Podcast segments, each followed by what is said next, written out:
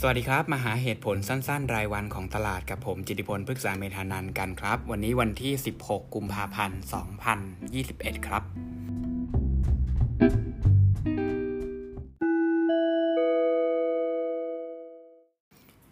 วันนี้ในฝั่งของสหรัฐก็หยุดเป็นวัน President Day นะครับ แต่ว่าในฝั่งของตลาดยุโรปเนี่ยยังคงเปิดทำการต่อก็ปรับตัวบวกขึ้นมาได้อีก 1.32%นะครับ แล้วก็ไม่ใช่หุ้นขนาดใหญ่ก็เป็นหุ้นขนาดเล็กในหลายประเทศที่ปรับตัวขึ้น ขณะที่ฟุตซี่ร้อยของอังกฤษเนี่ยก็ปรับตัวบวกขึ้นได้ถึง 2.52%ซึ่งก็ถือว่าเป็นการบวกวันเดียวที่ดีที่สุดในรอบเดือนนะครับ ก็มีความหวังจากการผลิตแล้วก็แจกจ่ายวัคซีนที่รวดเร็วกว่าคาดเข้ามาช่วยให้ตลาดสามารถปรับตัวบวกขึ้นได้ครับ และการปรับขึ้นของตลาดรอบนี้ก็มีเหตุผลประกอบถึง 2 อย่างนะครับ อย่างแรกเลยก็คือ มีเงินออกจากสินทรัพย์ปลอดภัยมาเข้าสู่สินทรัพย์เสี่ยง เห็นได้ชัดเจนจากบอลยิวทั่วโลกที่ปรับตัวสูงขึ้น อย่างยิวสหรัฐอายุ 10 ปีล่าสุดก็ขึ้นมาถึง 1.2%แล้วนะครับ แล้วก็เมื่อคืนเนี่ยยิวเยอรมันอายุ 10 ปีก็ขยับขึ้นมา เหลือเพียงติดลบ 0.38%แล้วก็ราคาทองคำปรับตัวลงอีก 1.29%มาที่ระดับ 1,816 ดอลลาร์ต่อออน ก็ค่อนข้างชัดเจนว่านักลงทุนไม่ค่อยอยชอบสินทรัพย์ปลอดภัยแล้วครับ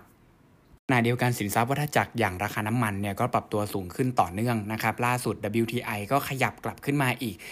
0.97%มายืนเหนือ 60 ดอลลาร์ต่อบาร์เรลได้อีกครั้ง แล้วก็หลังๆ นี่เริ่มมีคนที่ call ราคาน้ำมันดิบเป็น supercycle นะครับมีไกลที่สุดถึง 100 ดอลลาร์ต่อบาร์เรลแล้วด้วยซ้ำตรงนี้ก็ต้องจับตาดูกันว่าจะไปได้ถึงขนาดนั้นหรือเปล่า แต่ก็เป็นภาพของการฟื้นตัวของเศรษฐกิจนำโดยสินทรัพย์ที่เป็นวัฏจักรแล้วก็มีความเป็นไปได้สูงที่จะเห็นเศรษฐกิจฟื้นตัวในช่วงไตรมาสสเป็นต้นไปครับ ส่วนในฝั่งเงินบาทต้องบอกว่าเปิดสัปดาห์มาไม่ได้คึกคักเหมือนหุ้นนะครับเพราะว่ามีการรายงานตัวเลข GDP ไตรมาส 4 ของไทย ซึ่งก็หดตัวถึง 4.2%น้อยกว่าคาดเล็กน้อยนะครับแต่ว่าทั้งปีเนี่ยก็หดตัวถึง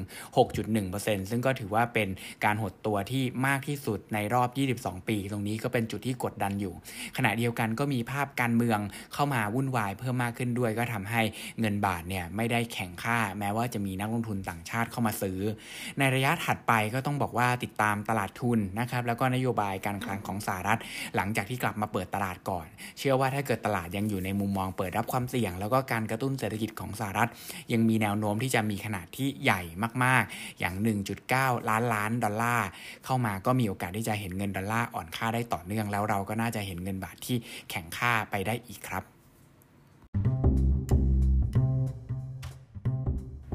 และนั่นก็คือเหตุผลสั้นๆ รายวันของตลาดในวันนี้ ขอให้ทุกคนโชคดี สวัสดีครับ